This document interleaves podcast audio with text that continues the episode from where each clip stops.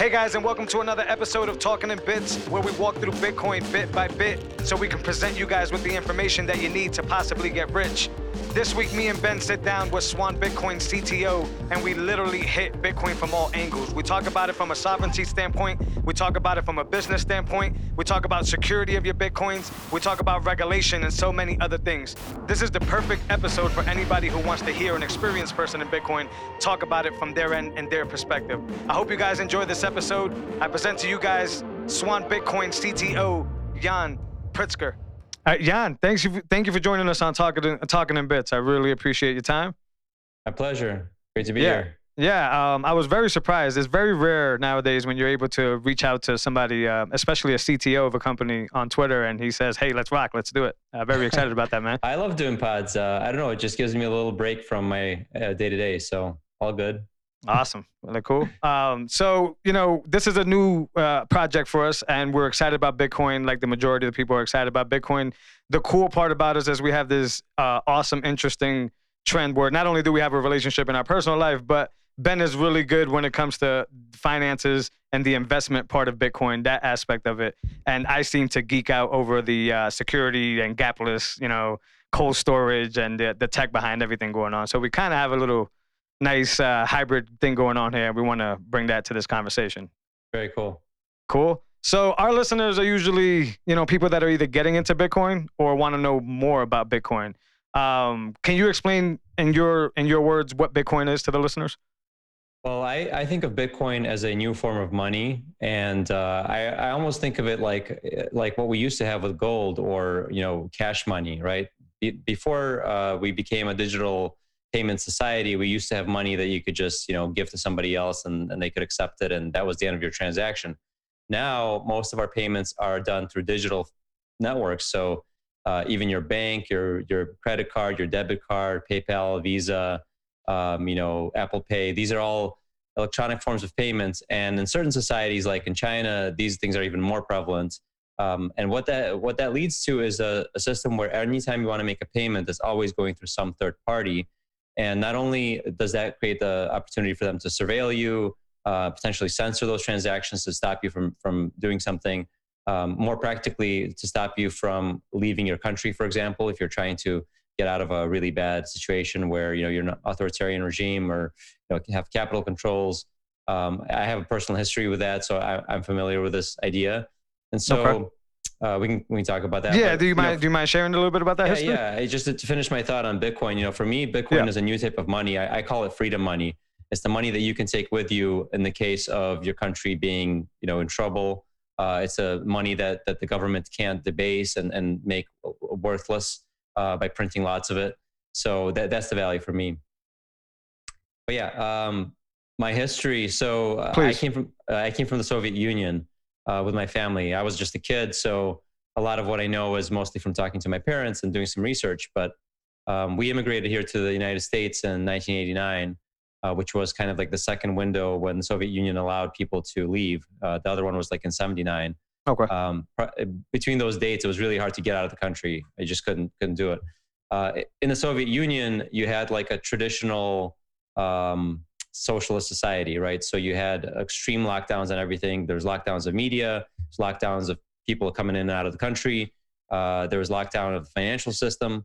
So you were forced to use the the currency, which was the ruble, uh, which the government, you know, controlled completely. There was there was price fixing, right? All the prices were essentially set by the government, uh, which led to shortages of goods and services everywhere. Uh, and the ruble was just like a devalued currency; nobody wanted it. And so in the in the Soviet economy, a lot of it actually functioned on the dollar. There was a lot of uh, black market dollar usage. So anytime you wanted to get anything done, it was either like dollars or vodka would would get it done because you, you needed something that's scarce, right? Like dollars and vodka were scarce. The ruble was not scarce. Uh, it was, um, and so like most, mo- I actually looked some research on this, and, and something like uh, between forty to eighty percent of transactions for things of value, things like apartments, car repairs, um, were done in, in dollars, not the ruble. Uh, Interesting. but- okay. yeah, so it was kind of crazy. So when we left uh, the Soviet Union in '89, uh, there were capital controls, which meant that the government decided how much money you could take with you. So what they said is you can exchange up to $100 per person at our government exchange rate, which was like a fake exchange rate that was not the real value of the ruble, right? Wow. Uh, so, so yeah, so my family, which was a family of four, we left the country with four hundred dollars and like you know a few suitcases. Um, wow. And so I, I, didn't know about this until I got into Bitcoin because I never thought to ask. You know, like we immigrate to the U.S. and like a lot of immigrants, we came in poor, and I just assumed, you know, this is just what happens, right? You come you come to a new country, you always start poor. Yeah. Um, but the reality was more nuanced. It was like you know, we weren't wealthy per se. Nobody in Russia was really wealthy, but um, we we didn't get to keep our wealth, right? We we we had to leave it behind. So right. Um, uh, when I heard about that, and I totally, you know, I came into Bitcoin from a technology side. I was like really excited about the distributed uh, ledger and like you know uh, something that nobody controls it was really cool. But I finally understood what the value was when I talked to my parents about the Soviet Union because then I was yeah. like, oh, you know, like I can. This is Bitcoin. I can take this money with me. I can give it to my children, and I know they're always going to have wealth that's portable in case anything goes wrong and they have to move somewhere else. They have to get out of the country, whatever. Yeah. It's like portable wealth, right? That's it's kind of really powerful, and it, it can actually bring down really bad regimes like the Soviet Union. Yeah, I, I think the eerie part about everything, well, everything of that was eerie, but is how similar that mm-hmm. sounds to what's going on now.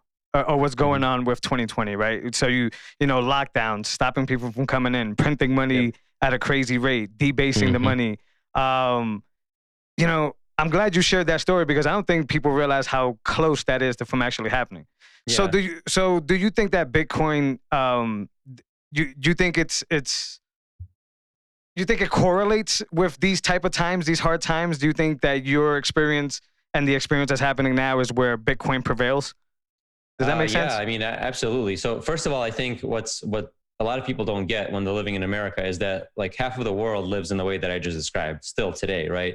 Uh, places like Iran or Turkey, Argentina, Venezuela, Lebanon. Um, I mean, there's dozens of countries which have some form of capital control, some form. I mean, you can't Argentina right now, you can't buy more than two hundred dollars worth, uh, two hundred U.S. dollars per month because really? the currency. Yeah, the, uh, this is from somebody on the ground. Yeah, um, you know, and Argentina is like a developed country. This is not like some third world country. This is a developed right. country, modern right. developed country, right? Right. Uh, Venezuela was an extremely developed, very rich country prior to all the things that went down there. Uh, yeah, you know, like in the last ten years. Uh, so, so the, these these these things are happening now, right? And yeah. so I think um, what's happening in America and with with the COVID and and the money printing and everything that started happening, it brought all those issues home to us that everybody else in the world is already quite familiar with, um, and we're going to start seeing more of that. And I think we're going to start, you know, I I'm still very optimistic about America. I think um, we're we have a very resilient and, and decentralized type of government government system. Uh, yeah. and I hope they embrace Bitcoin rather than reject it, uh, because sure. it could be a very powerful part of our our structure but uh, but we're starting to feel those things, right? We're starting to see the money creation. We're starting to see like the stock market go vertical while you know, like everybody's businesses are failing. We're starting to see the disconnect of everyday reality from the financialization uh, and the money printing that's making basically you know the rich people richer and the poor people poorer. And uh, you know, I think that that's starting to cement the idea that like Bitcoin is important. This this is starting to prove it out.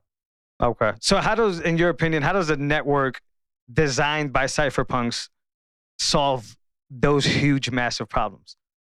Well, I, there's a lot of problems in in the monetary system, right? And yeah. Satoshi was very, um, I think he was very tuned in to what those problems are, and he pointed out in some of his forum posts things like, um, you know, the debasement of the currency. He said, uh, like, the history of fiat currencies is full of breaches of of trust, right? We we trust the government not to debase our currency, but the history of, of fiat currency is full of that. So uh, what he's talking about is like that the governments over time, given the power to print money, they they do that, right?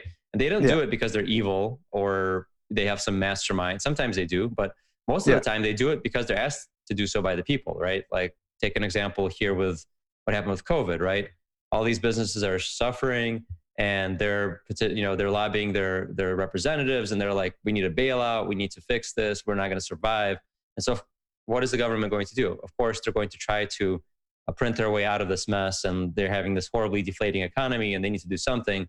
So they create all this money, or they make it really cheap to take loans. Right. And what is the result of that? Well, the money supply is inflated, so prices go up. Now they don't go up everywhere; they go up to where where people with the money have access, right? So like I can take out a loan at you know sub three percent against my house, for example.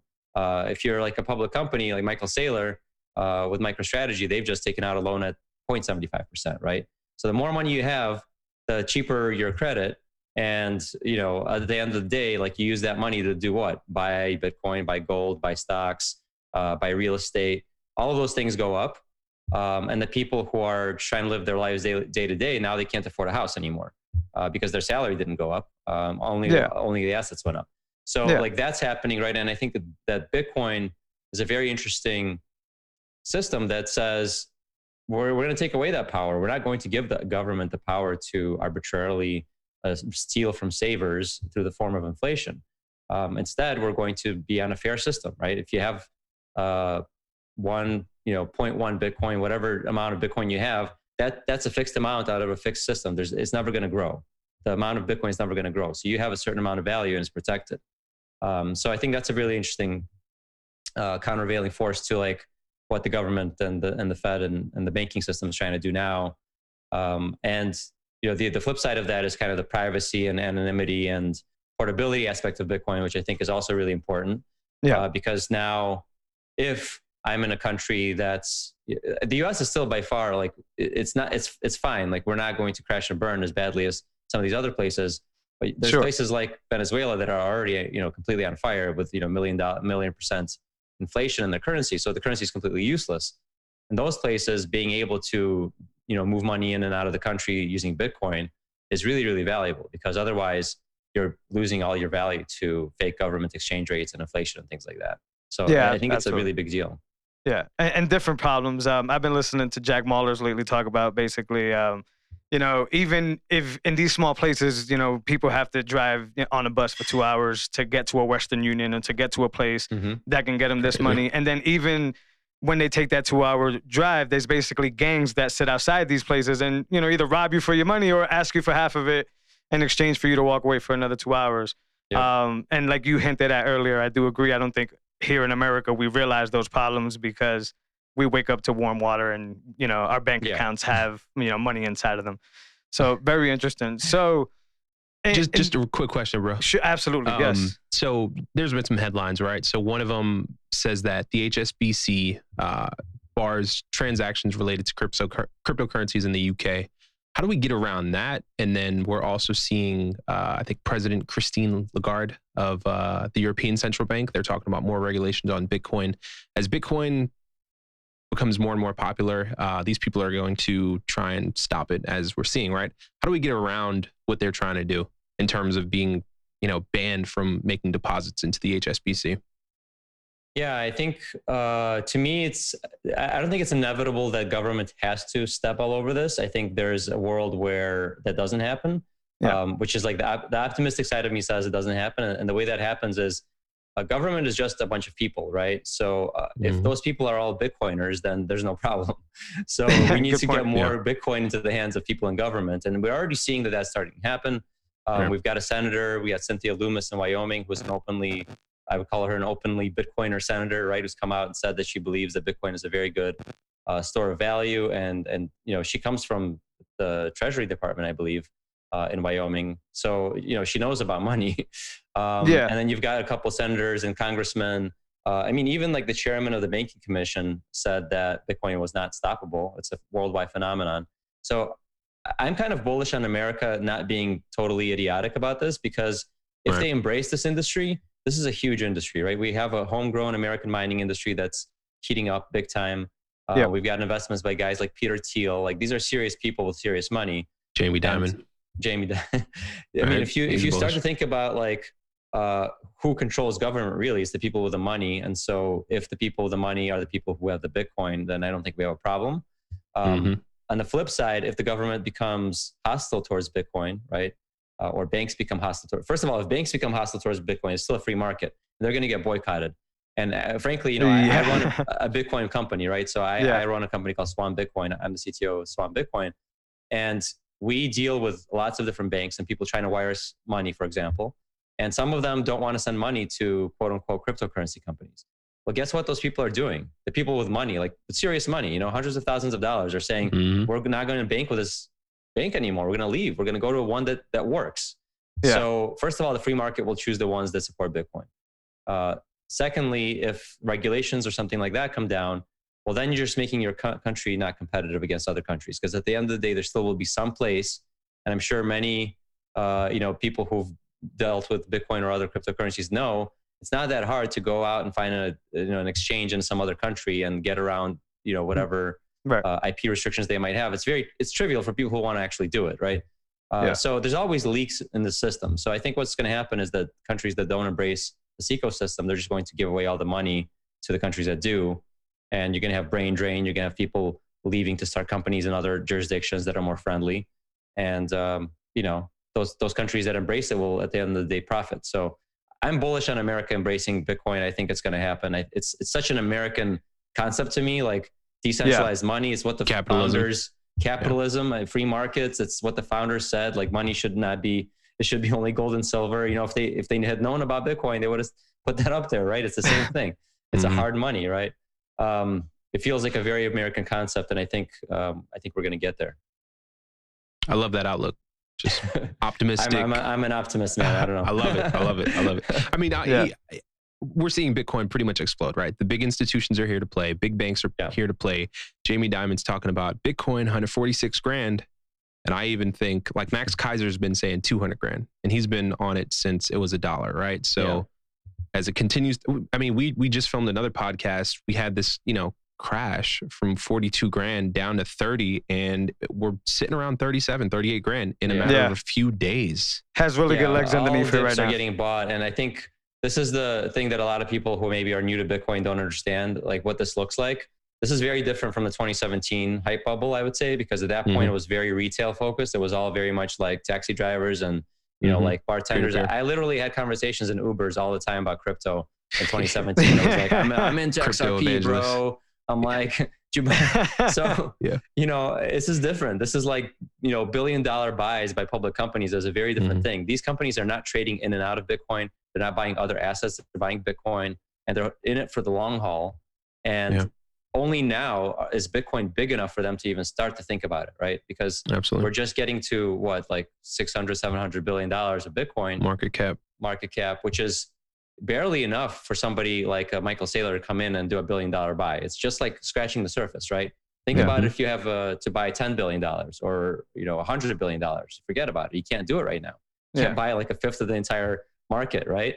Right. Not possible. So these institutions, a lot of them are going to have to wait until the market's big enough. So we still have a long way to go before really the really big money comes in.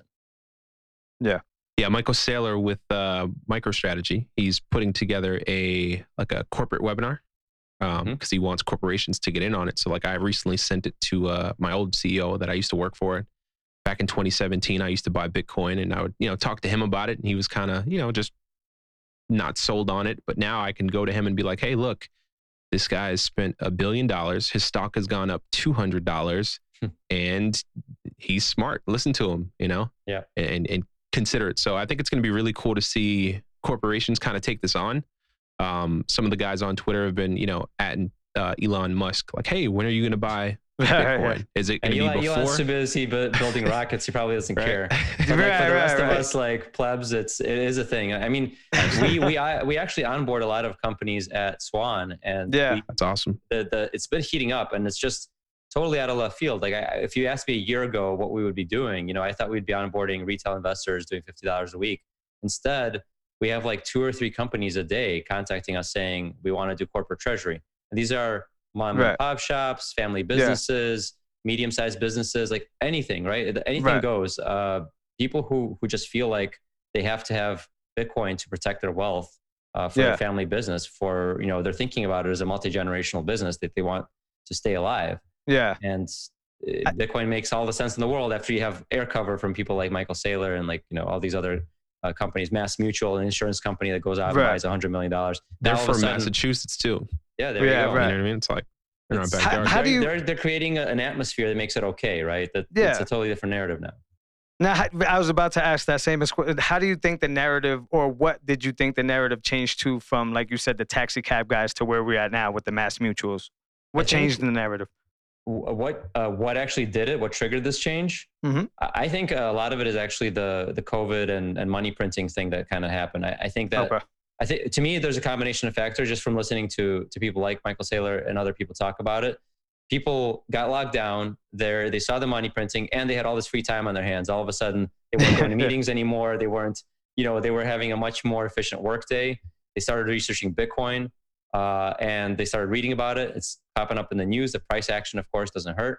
Um, and all of a sudden, they're thinking, well, wait a minute, like, what's happening? Yeah. if you look at the chart of the US dollar like monetary base, it looks like it just went vertical. After it was already on a big tear from 2008 because they started printing lots of money then, but now Yeah. it's just straight vertical. So Right. like they're thinking, what does it mean when all this money enters into the uh, into the economy, and all of a sudden you have the answer? Well, the stocks are going to all time highs for no reason at all because the economy's in the tank, right? uh, people are buying Tesla at like I don't know a thousand x earnings, right? Like Yeah. And, and look, I love Tesla, right? I'm a huge Tesla bull, but there are limits to everything, right? So like people are doing this thing just because they have money. They have all this money. They came out of nowhere. There's free money essentially, right? Like if you take Yeah. a loan for 75 bips, which like what Michael Saylor did, that's free money literally. You just, you know, put it all into Bitcoin. So everything goes up like crazy. And so people now they're all watching what these other guys are doing, and it's really hard to to sit on the sidelines if you're a CEO that doesn't have Bitcoin exposure and you're seeing all these other companies that do, and their stock is doubling, tripling, quadrupling, and, and you're like suffering because of COVID. I mean, you're you only have one move, so that you, that's the narrative change, right? You you you're like fighting for your life to survive, Absolutely. and and if you're not doing this, then you're out of the game. So I think we're going to see a lot more of that. Okay. Now, how does that one? work with uh, Swan Bitcoin? Um, so, Yeah. like, I'm I'm thinking in my mind, what was it? Uh, was Cash App that bought 50 million of Bitcoin? Mm-hmm. Yeah, yeah. Um, so they bought that personally. Then users kind of trade that on their platform. Um, how does it work with your company? Do you guys buy Bitcoin and then do you move it, or when someone wants to buy, do you go through like an exchange, or how does that process kind of work Well, out? we have uh, we were partnered with a company called uh, Prime Trust, which is a Nevada chartered, licensed, and regulated trust company. Gotcha. And they actually have a bunch of OTC desks. And for people who don't know what OTC means, it's over the counter. It's essentially how bigger trades are settled. Uh, so if you're buying like large chunks of, of Bitcoin, typically that's going through a desk like that. It's kind of like an exchange. Uh, They just you know they quote your price for a certain period of time. So Gotcha. when when our users buy Bitcoin, what they're actually doing is they're essentially like shopping out this quote. Like if you want to buy hundred dollars worth of Bitcoin, they'll just say, okay, Mm. which of these desks can settle the trade, and they'll get the best price and, and execute it. So it, we're not selling our own Bitcoin. We're we're Gotcha. helping users connect to this other party. Um, because we're actually not a money business. We're more or less like a marketing company for Bitcoin. We think of ourselves as an education company, really, um, and we put on shows and uh, you know do a lot of content, and we try to educate people on why Bitcoin is important. And then once they're ready to buy, we help them do that through Prime Trust. That's smart. Yeah. Yeah. That's easy marketing plan. You know what I mean? Now- yeah, now- I mean, Bitcoin practically markets itself, but it's Pretty it- much, it is a challenging thing, right? I mean, it- it's got so many angles to it, and um, it's challenging to. I think for every audience, there's a different angle. If you're a CEO, it's one thing. If you're you know a poor person in Venezuela, it's a totally different thing. So everybody Yeah, has their sure. own needs, and they have to be addressed in different ways. Yeah. Now on the surface, Swan Bitcoin would seem like a DCA app, a you know dollar cost average app. Would you agree with that, or would you say that that's just a, the basic of what you guys do? That's how that's how we started. Uh, there's Okay. a lot of reasons why we started that way, but we we really believe our mission is to onboard the next 10 million Bitcoiners. That was our original mission, and uh, we believe that the best way to be buying Bitcoin is through automatic cost. recurring purchases. Set and forget it. Don't think about it. Let it accumulate, just like you're saving for your 401k or your house or whatever. Um, do the same thing with Bitcoin savings technology. So we launched with a very strong uh, bent towards dollar cost averaging, specifically automatic DCA, meaning it's happening by by itself. Mhm. Um, over time, we were able to offer things like instant buys, which we just launched uh, last month. Uh, we started taking Nice. uh, wire transfers, and now because the corporate uh, thing kind of came out of nowhere, right? Like people just started doing corporate treasury, and they like us. You know, we have a Yeah. strong team. We have a lot of um, really good people uh, in our circle. We we know all the kind of financial advisors and uh, people who really know their stuff, and they're all recommending Swan. You know, they think we're trustworthy, uh, so we thank them for that. And because of that, we've started offering treasury services and uh, private client services for high net worth individuals, and we basically expanded our services just because that's where where the needs are. Where the demand is. Yeah. Yeah, That's but we still continue to strongly push the the idea that you know everybody should be dollar cost averaging, and we're trying to get everybody to do that over time. Yeah.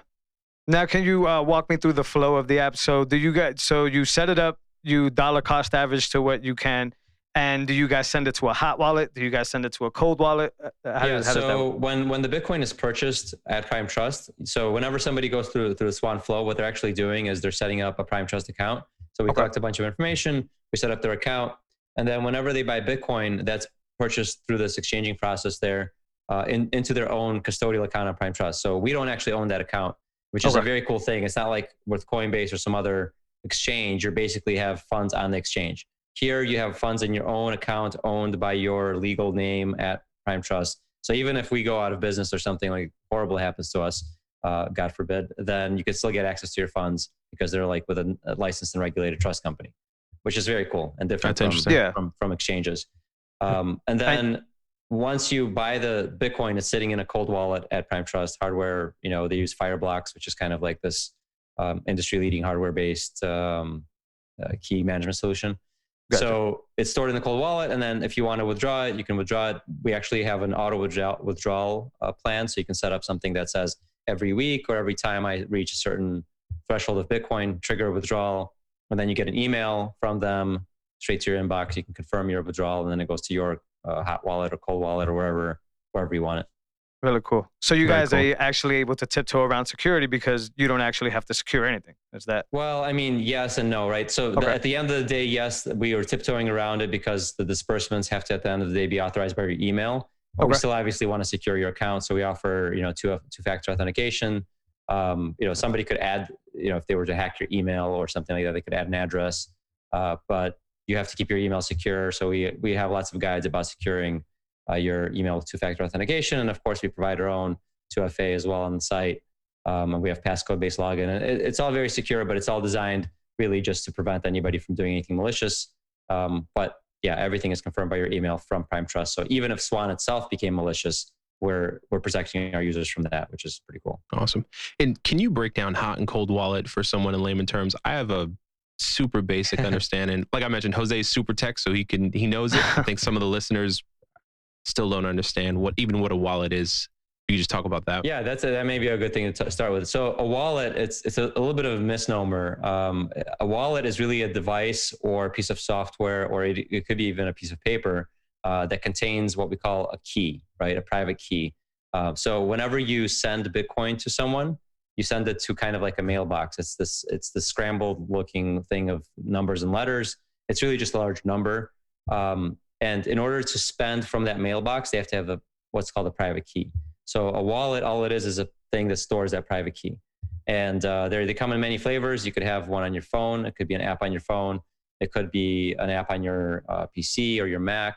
Uh, it could be a piece of hardware. There's a couple different hardware devices that are like they look like USB sticks with screens usually, or something similar to that.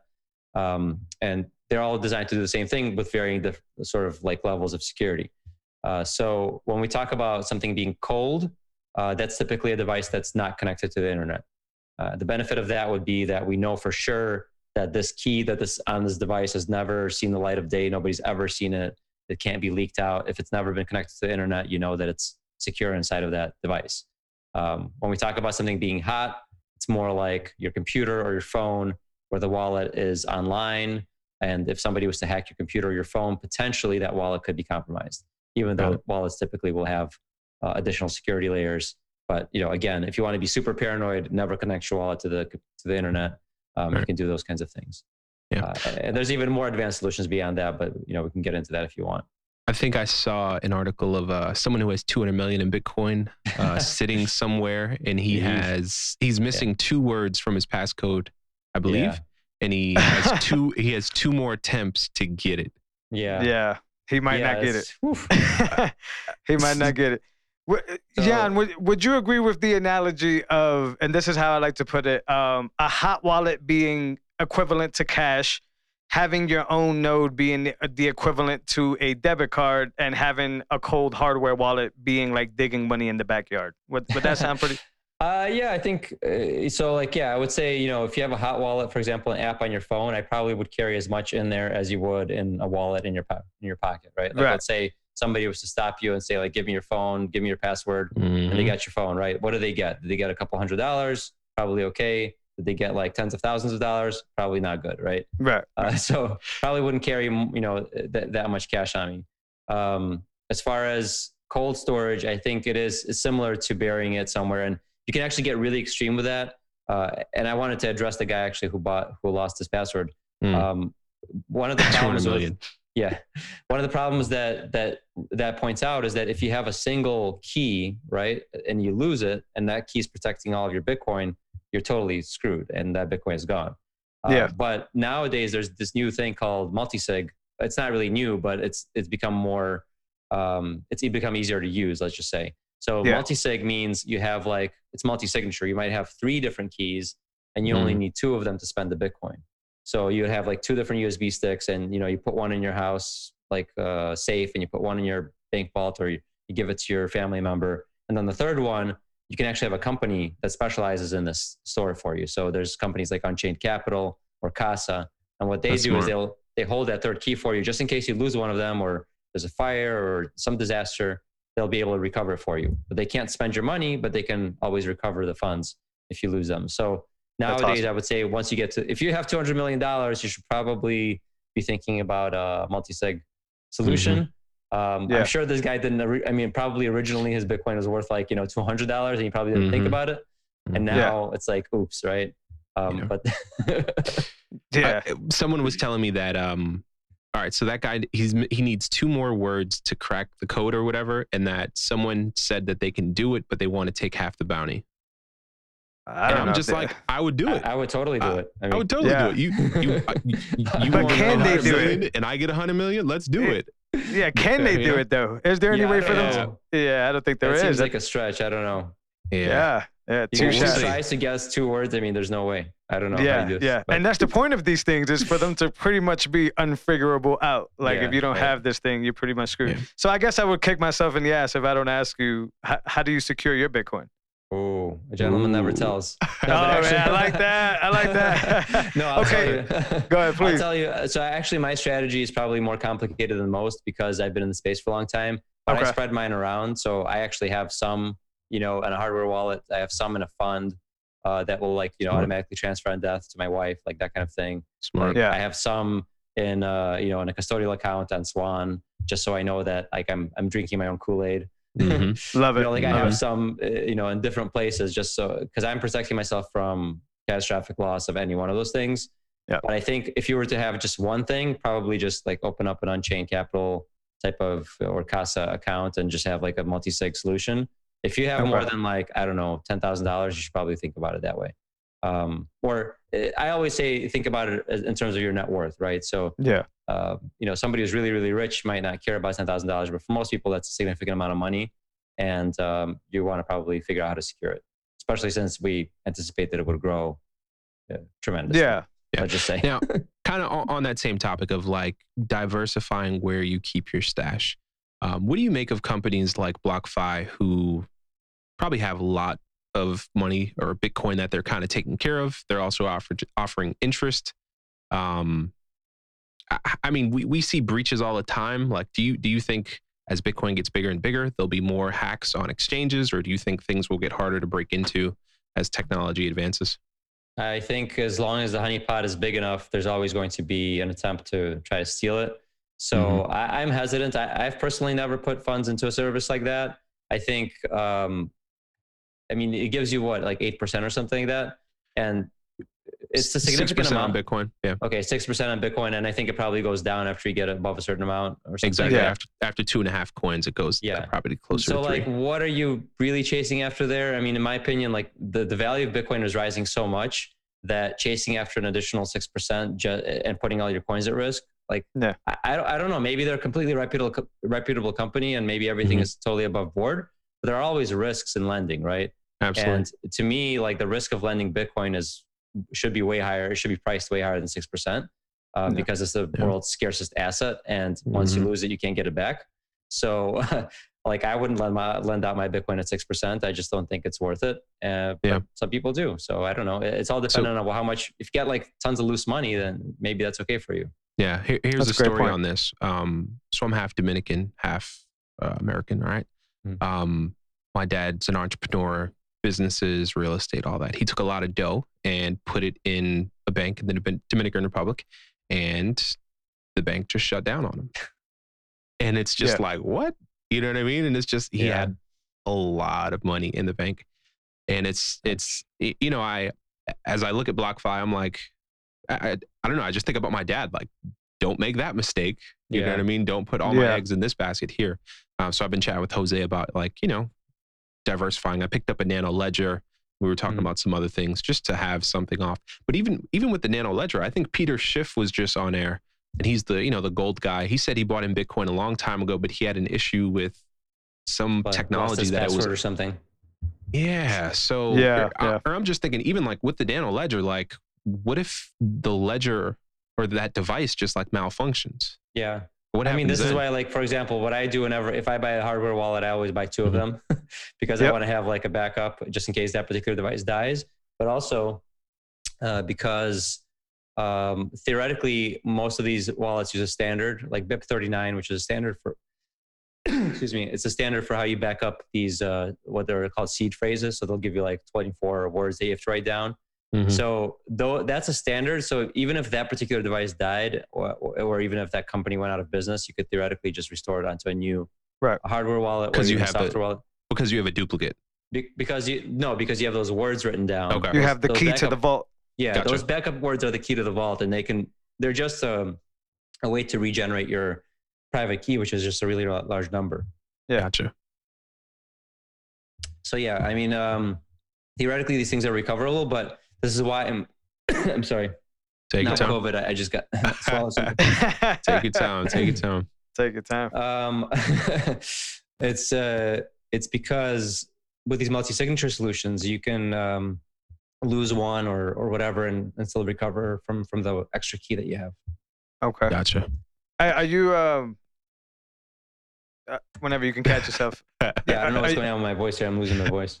Oh, don't don't worry about it. You're giving us a ton of value. um, are you a fan of anybody in that space? So I, like Ben, got myself a Ledger Nano X uh, a while back. Um, I'm sure you've heard of their security breach on their data Yeah. information. I try to tell people that you know the way the 24 seed word phrase thing works out. You know, even if they get breached, you won't get breached. If that makes any sense. right. Um, but uh, my original question: Are you a fan of anybody in the space? Because I recently just got a cold card, and I'm Mm. really impressed with what they're doing with security. Yeah, I agree. Cold card is really nice. Uh, I, I try to play with everything. I mean, I've I've played with the Ledger, Trezor, Cold Card. That they're all good. Yeah, Uh, okay. I, I think to me, yes, Ledger had this compromise of the of the customer database that could have happened to anybody. I mean, you know, to me, like that's that is a that is a problem, but it doesn't necessarily mean the hardware itself is bad. It does mean that Right. maybe their data practices are not ideal. Um, I usually recommend wallets to people depending on where I think they are technically. So cold card, it's a little nerdy. There's a lot, a lot going on there. Uh, ledgers, I think, kind of nice to use. Like they have a pretty nice uh, user interface, for example. So it's still a wallet that I recommend to newbies. Um, Yeah. The Blockstream one looks interesting. I'm, I just ordered that one. I don't have it yet, but uh, curious to play with that one. They just released their own Blockstream Jade, and I just I you know, I like. I think they're a pretty reputable company, so I'm I'm hoping that the product will be good. Uh, and it's also very very well priced. It's like thirty nine dollars. So if if that works, I would start recommending that to newbies. But I do really think that the future is in multi-sig, and I'm hoping that we're seeing we're starting to see the beginnings of much better user experience around there. And so companies like Unchained and Casa are making it much better uh, than it used to be. And um, I think that's going to be the future. I think there's going to be a, a world where you just like buy a bunch of hardware wallets and they magically all sync. You don't do anything. It just it just works and it backs up and it's seedless, which means you don't have to write down these seeds because if you lose one of them, you always have another one that you can recover from. Right. I think these things are coming in the next you know five years. It's going to get a lot better. So yeah, I'm, I'm just holding out and seeing what what improves here. Nice. So when did you get into Bitcoin? Um, well, my I first heard of Bitcoin in like 2011, and Mhm. they didn't understand it or, or know anything about it. But I, I bought some. uh, at the Good top for of you, the man. bubble. Not good for me because I bought the top of the I I bought the top of the thirty dollar bubble and then I sold it. You didn't hear the rest of the story. I sold it at the two dollar bottom. Hey. Oh, so Uh, I, I would have been I don't know a billionaire now. I don't know what I've been. Mhm. I had like a, I think a thousand dollars at like thirty bucks, whatever. I actually have a question here that says, "What's I the oh, I guess it worst wouldn't be that much. experience? Like thirty points. What's the worst experience you've ever had in Bitcoin?" I actually have that question here. that I was guess a that good would experience because I mean it was a learning experience. Uh, I didn't know yeah. anything about markets, trading, finance, you name it. I didn't know the first thing about it. I was just like Mhm. working on startups. I heard about Bitcoin on, on Slashdot, and I was like, okay, this is cool. I'll buy some. Buy some, yeah. Uh, then I sold the bottom, and then uh, then like 2013, I did the same thing, and then really only 2016 is when I finally started researching it and, and understanding it. And it seems like this is a very common story from people I talk to. They, they hear about it like they have to hear about it multiple times in order to finally for it to click that this is something worth looking at. Yeah. Uh, and not you know even people who buy some sometimes don't understand what they bought. They're just like, oh, I heard this is a number that's going up and you buy some of this and uh, and then they have it on coinbase so they've never actually uh, interacted with it put it in their wallet. They've never sent it to anybody. They just like clicked the button on coinbase and they got some some bitcoin. And that's why we're so keen like with swan we're doing so much under education and really explaining like you know how does how does the money system work? Like why is there digital censorship going on all over the world? Like what's what's happening in the world? Why is this important? Um, Yeah. it's not just a number that goes up. It's such a big revolution and, and like possibly everything that uh, Yeah, yeah, you have to have a part a part of this. Absolutely. Yeah, trying I to was in remind the. myself like even if I did buy it in 2011, like I probably would have did exactly what you Yeah. would have did. You know would what I never mean? have held it. I mean, Yeah, I, yeah, I don't yeah, know how many people have held it from 2011. It's like it would be insane, right? Yeah. Yeah. like so I think just about it. Like you buy something and it goes up like 10x, and you're like, oh my god, this is the best investment of my life. Mhm. And then Yeah. it goes up 100x, and you're like, this is impossible. Like I have to sell it Got now. it. There's no way it's going any higher. You know yeah. what I mean? Like Yeah, there's nobody who holds for for like you know million percent gains. This doesn't happen. Mhm. So if somebody did, I mean, my hats off to them, but I don't believe it, man. Yeah. yeah, Yeah. It's crazy. that's insane. Yeah, I was in the. Uh, um, I got an invite to to Clubhouse earlier, and I was in the uh, the room that the guys at Swan Bitcoin did, oh, nice. and uh, there was a lot of value going on in there, man. you guys are doing a great job educating, man. I, Thank. I, Awesome. I enjoy what you guys are doing for sure. Thank you. So Yeah. after after all the information that we've talked about in this conversation, if somebody was still on the fence about investing on Bitcoin, what is it that you would say? I would say that it's 2021. I mean, get with the program. Yeah, yeah, Why- yeah. Do some I- reading. I, think, like, I would say, no, I would frankly say that, like, you know, having zero Bitcoin is a very strange, like, position to take, right? Like, you have to really, I think it's worth at least reading about it. Okay. So if you don't want to put your money into it, I think it's worth at least uh, investing in your own education and, and like reading one article about Bitcoin. I, I can, you know, I can recommend a, a number of them. There's really good ones. Uh, actually on Swan, if you go to Swan and go to swanbitcoin.com slash what is Bitcoin, which is my my own article. I'm shilling my own article. I'm sorry.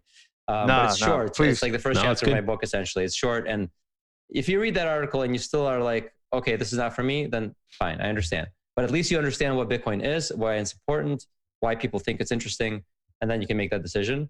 But if you've like researched Bitcoin and then decided, no, I'm going to have zero of it, um, and you're so convinced that you're right, like uh, it, that's just a very strange position because like, Yeah. what if you're wrong? And if you're wrong, all it takes, I mean, put a hundred dollars in it, you know, Yeah, Mhm. yeah, just have some skin in the game because if this is the future of the monetary system, you want to have some skin in the game. And for me, it's not even just a get rich quick or slow or whatever you want to call it thing. It's more like I want to make sure that my children have something that is theirs and theirs alone. Like I, I will pass on something to them that I know Yeah, they can always fall back on if you know things get hard.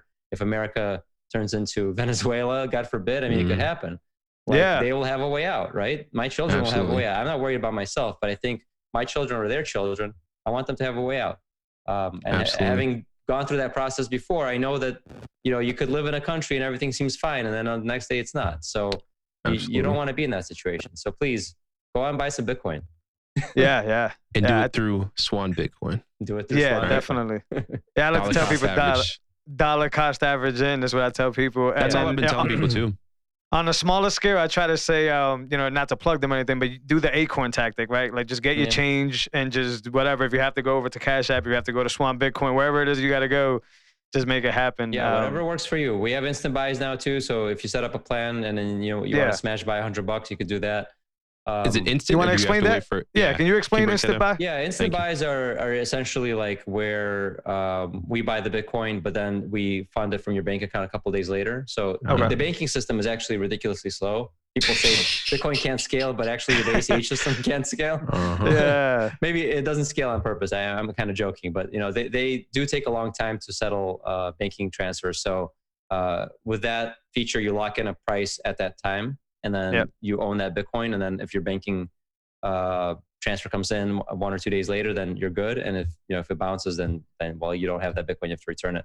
That is Um, an incredible tool. Yeah, I think I- that's genius. We we talked I- about that a little we bit. were just literally talking about that. Like, why is it taking so long to get Yeah. my money into this account? And it's because of Mhm. that, because of the ACH. Yeah, the- ACH is absolutely horrible, and we're also, frankly, America is so behind the rest of the world on this because uh, other countries don't have this problem. They, a lot of them have instant transfers and same day Yeah. transfers and stuff like that, and um, but whatever. too much So- money. Too much money to skim off the top. I guess is what it's exactly.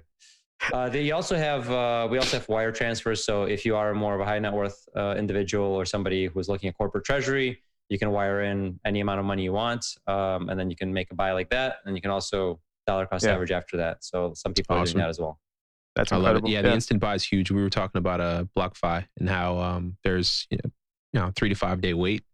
Yeah. And I mean, in that case of like 42 to 30 grand, that dip that we just saw, like yeah. Yeah. you missed out on the dip if you don't have an instant buy. I'll So be that's awesome perfectly that you guys have that. Yeah, I'll be perfectly transparent. I submitted 50 bucks today to BlockFi. I'm not going to see it till Monday. Yeah. And the price could I be mean, back to that's- 43 that's or the reality 45. Of ACH, like our, whenever you're doing a Swan plan, that that we're still going through standard ACH, but we still allow you to supplement it with instant buys. We're Yeah. working towards a system where more and more of our buys will be instant.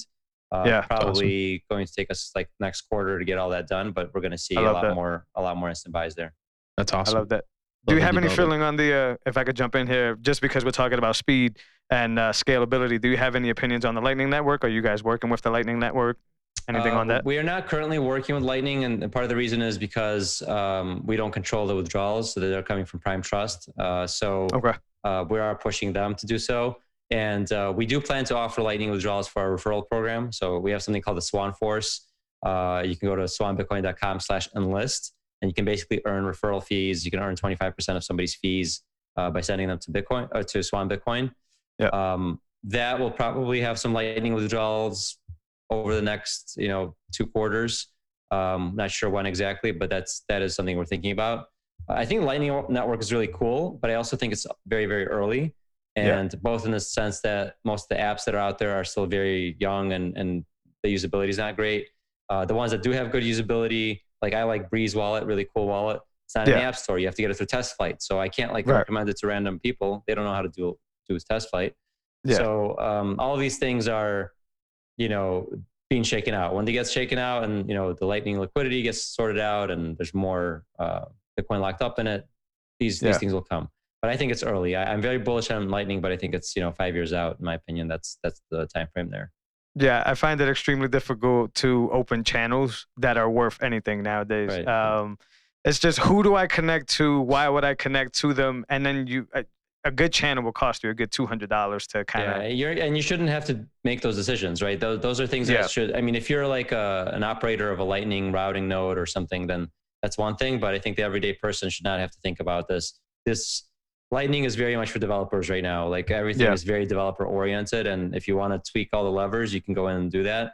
But it should be as easy as opening up an app on your phone and it does everything else. And Breeze is pretty darn close. Um, but I, again, I think it's you know give it another six months, uh, twelve Yeah, months. it'll Jose's. Jose's been explaining it to me. He showed me his uh, his node setup, and he was kind of breaking it down. And I'm like, I'm kind of techie, but again, that you, you hit it on the head where you're like, it's Yeah. a developer's game, and it's just like it's super complicated. So for Yeah. me to kind of open something like that up, like I, it, it wouldn't even be fun, even if it was profitable. Like I'd be pulling my hair out, and I'd, I'd Well, have yeah, to I mean, pay I think Jose to help me, right? it's very much like in the 90s like i got my internet in 1993 and it was like, like you had to figure everything out uh, yeah, i had multiple computers at home so i had to figure out how to run a linux thing with like ip masking to try to route all my you know, computers Mhm. at home and like you know i was basically like running a mini isp right and that's Yeah. not something that normal people should have to do that's something that geeks do and then eventually it gets abstracted away and then people just like have an app on their phone but we're still Yeah. at the geek stage right now with Lightning. I think so. It's we'll get- fun. It's it- fun. It's really fun. Yeah, it's fun if you're if you you like to tweak things, but I agree, though. I agree. You know what I There's mean? still a ways to go. Um, and, and yeah, the liquidity thing. I I've had so many people explain it to me that have been in it for a while, yeah. and I'm just like, they keep telling me, "Oh yeah, just put some money down," and I'm like, "Why?" I mean, the I'd rather liquidity just thing put is it- completely unintuitive, and it shouldn't be something that no, normal people think about. It's it's very hard Yeah. to, to understand. But will it when it when it matures? Do you feel that it will will solve the scalability problem of, of Bitcoin? I think it, Is it that the answer? I mean, I don't Okay. know. Uh, I'm not. I'm not going to claim to be like the foremost expert on Lightning. Um, I Mhm. think there's some challenges that at least I've read about in terms of uh, scaling the routing uh, Yeah. and having good routing and, and stuff like that. But it's going to get better. Um, and if it doesn't, then there will be something else, right? And, and sure. I also think that Bitcoin. Um, this is something that people don't get a lot about Bitcoin. Is they think of it as a payment network, and they're like, well, why doesn't it do Visa scale? Why doesn't it do 50,000 transactions a second? And the answer is that Bitcoin is designed to do a very different thing. It's actually designed not to uh, be fast, but really to enforce scarcity and immutability Security. and Mhm. Right. security. That's yeah, that's what I mean by those things. So in order to do that, it has to actually be quite slow because it has to sync a worldwide permissionless le- network. So we don't want the Yeah. network to become permissioned or centralized, we actually need it to be quite slow. And so Bitcoin is actually designed to to secure value, and then everything else that's built on top of it, like you know, like we have with real real real money. I mean, when banks send dollars to each other, they don't send it instantly either, right? They they do it through like you know once a day settlement and only once uh, a year or something would a bank send like a pallet of gold to another bank or maybe never right maybe that happens Yeah. across uh, countries when they need to settle with a pallet of cash or a pallet of gold or something like that that settlement never happens in real life it all it's all batched up so it's the same thing with bitcoin and so a bitcoin transaction would have lots and lots of payments batched into it and the question is what what are the things that are going to batch those payments it could be lightning network it could be bitcoin banks like essentially exchanges that morph into banks. Um, It could be that you use your credit card and then you pay your credit card at the end of the month with Bitcoin, right? All of those things could happen and they all solve the scalability problem. So uh, think of Bitcoin Good as point. money, and then there's lots and lots of ways to do payment networks on top of it. I like that. Yeah. Can we talk price predictions? well, I don't know. A lot. Somewhere between between Let's- like let- a let's lot just and say- a whole lot. Let's any price prediction on like end of 2021. Um, I don't know, but you know, the way that I think about it is having been through some cycles so far is that Mm. we look to be in the beginning of the next cycle, right? So when we talk Mhm. about cycles of Bitcoin, a lot of times we talk about the halving. Every four years, we have uh, a supply shock to Bitcoin. There's less Bitcoin being produced. It's cut Mhm. in half. That just happened. Um, so right. we, after the halving, we're now only producing six and a quarter Bitcoins every 10 minutes. It's a very, very small amount of Bitcoin. Did that Uh, happen back in May? That happened back in May. or- That's right. Yeah, I remember. Remember leading up to it. And I was just Yeah. excited. Like, so uh, after the halving happens, it's like now the supply of Bitcoin is, is vastly constrained, and that usually fuels the next cycle, right? The price goes up a little bit, then people start to realize the price is going up. They try to buy some, it goes up a Mhm. lot, and now there's a real shortage because there's no real supply entering the market.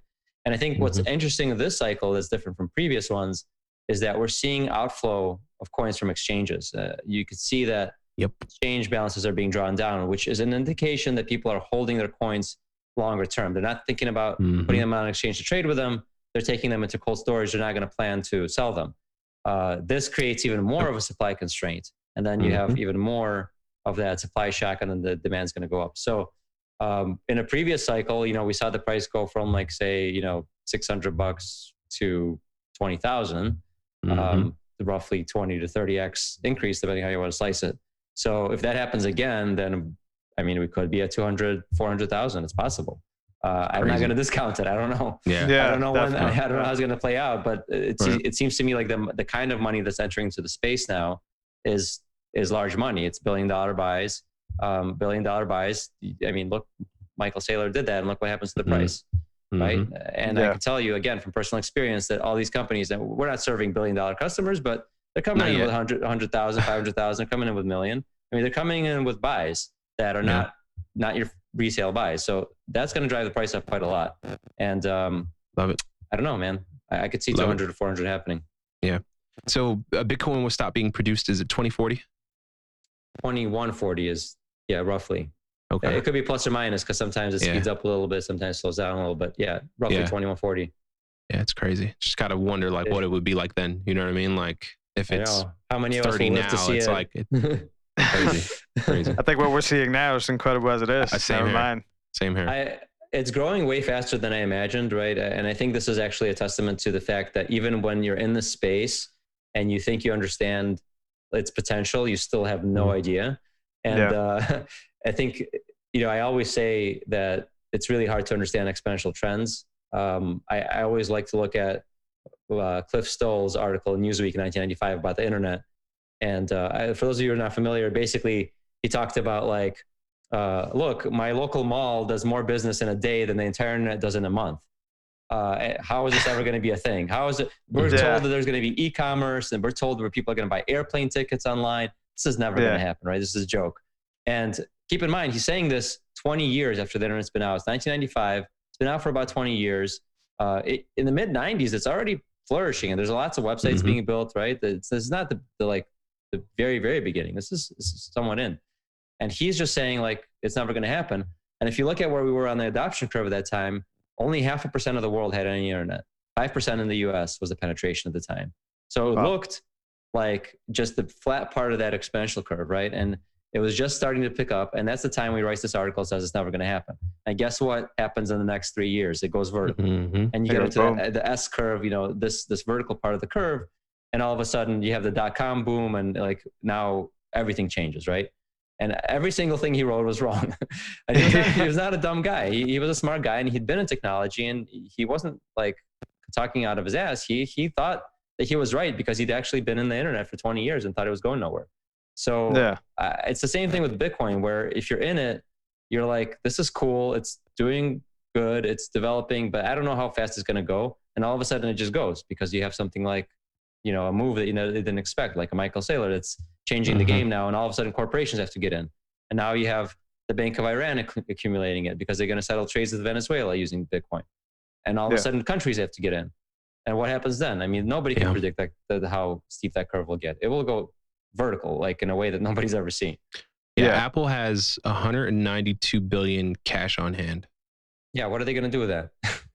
Right? Yeah. They're not buying If- Bitcoin. Like are they're going to have to explain that to their sh- their shareholders at some point. Mhm. Just Yeah, I actually just heard give us something- five percent. Just, just put five percent in. I, I heard something interesting in a podcast where Apple has the opportunity, if they adopt Bitcoin, to have the power to build hardware wallets inside of every iPhone. I found that very Yeah. interesting. I think that's a very interesting play, and that would be huge. It would be So incredible. can, can you break that down? So all right, say Apple does do that, you get the latest iPhone 15 or whatever. Um, if that phone gets sunk in water, how do you retrieve that wallet? Is it 24 tied- words. Huh? Yeah. The, 24 the- word. Okay, the key to the vault. You just need the key to the gotcha. vault. That's. Presumably Now, you'd if a set- I think if Apple did it, they probably have would have like a variety of ways that you could encrypt it and share, you know, like uh, store an encrypted seed on a friend's phone too. Like you could do all kinds of stuff Sure. if you control the hardware. It's- It could be interesting. yeah. Well, Cool. that's going to be required for mass adoption because, once again, back to the geeky trend, it's hard to keep 24 words safe, Yeah. secure, spread out, multi sig, all this and that. When Apple could just say, hey, we'll offload all that for you if you just buy an iPhone. Exactly. Yeah, they could do a Um, lot when they control the hardware. So we don't know what that solution will look like, but I- I'm sure they're going to Mhm. make it very Apple-like, which would be Mhm. awesome. That's insane.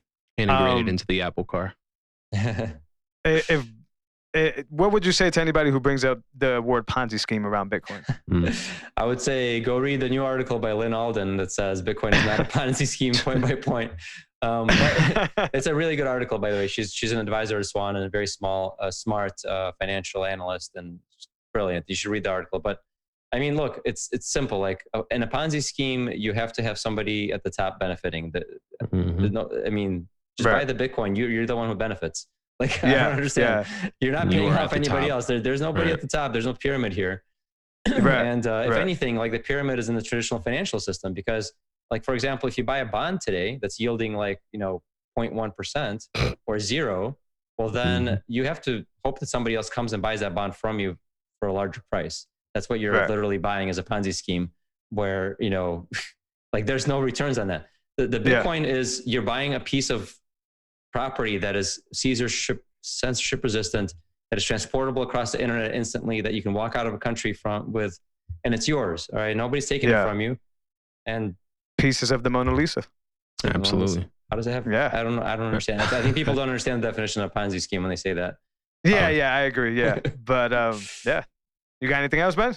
No, no. know, yeah. um, we talked about a little bit about price predictions and Apple and corporations. We're good. Yeah. So Yan, Yeah. if, if you could send you know the listeners to anywhere you want to go, any call to action, what would it be, man? Um, I would say check out. Uh, you know, I hate to shill another podcast on another podcast. No, but check out our podcast called the Swan Signal Podcast. Uh, you can find it at swansignalpodcast.com. Um, we do a weekly live show. You can find it on Twitter at the Swan Bitcoin handle. And we have lots of really cool guests, um, people from macroeconomics, uh, tech, finance, whatever. And Mhm. even if you think those topics seem boring, uh, and they did to me before I got into Bitcoin, when you watch these shows and you listen to these people, you learn so much about how the world works, and you realize that you know when they say money makes the world go round, I mean they're not kidding. It's it's literally what is at the root of everything. And um, the reason I'm working on Bitcoin is not because I think it's like a cool way to get rich. It's it's because I really think that money is such a fundamental uh, fabric of our society that if we fix the money, we'll fix so many problems in society, like wealth inequality. You know, like uh, people living under censorship, under authoritarianism. Like that's the reason I'm in Bitcoin, and I'm happy when public companies in in uh, in the United States are buying Bitcoin, not because I want them to get rich, but because they're setting a floor on the price of Bitcoin, and that's helping everybody else in the world get uh, out of poverty or out of uh, authoritarianism. And I hope that nobody else has to live through a Soviet Union or through Venezuela. I mean, we should eradicate that problem, and the only way that we can eradicate that problem is by taking money away from governments. Uh, and we're going to do it, and they're going to like it. Actually, they're going to like it because they're going to get rich Yeah. with us. and they're not gonna, they're not going to they're I not love going to it. know what's what's hitting them, and then they're going to they're going to disintegrate. So that's going to happen, Yeah. and they're they're going to like it the whole way through. So we're gonna we're gonna see how that goes. Incredible. Yeah, that's uh, individual sovereignty, as uh, Individual Russell sovereignty. Okung has been saying. Yes, Yeah. yes. Awesome. Yeah. But well, we have to get there slowly but surely, or gradually and then suddenly. Yeah. Well, Yan, I appreciate you, you know, answering me back on Twitter to begin with. This was an incredible conversation. I'm super excited what you guys are doing over at Swan Bitcoin. Uh, the education you guys have been giving out has been solid. I follow most of you. The clubhouse stuff is awesome that you guys are up to and all the value you've given us today. Um, Fantastic. thanks so much, man. I appreciate it. Yep. Check out Thanks, Yan. swanbitcoin.com. And if you want 10 bucks free, go to swanbitcoin.com slash Yan. You'll get 10 bucks in your account. Um, Yeah. 30 days Hey. after you get started. And uh, and use that instant buy because that's that incredible. instant buy. Yan Pritzker, CTO of Swan Bitcoin. That wraps up another episode of Talking in Bits. I hope you guys got so much out of that, like me and Ben did. It was incredible to talk to Yan and hear his experience and hear everything that he has to offer the Bitcoin community. Please, guys, if you enjoyed this episode, rate, share, and subscribe on your favorite podcast platform and subscribe to our channel on YouTube to continuously get this awesome, valuable information that can possibly change your life. We appreciate you guys. We'll see you guys soon. Take care.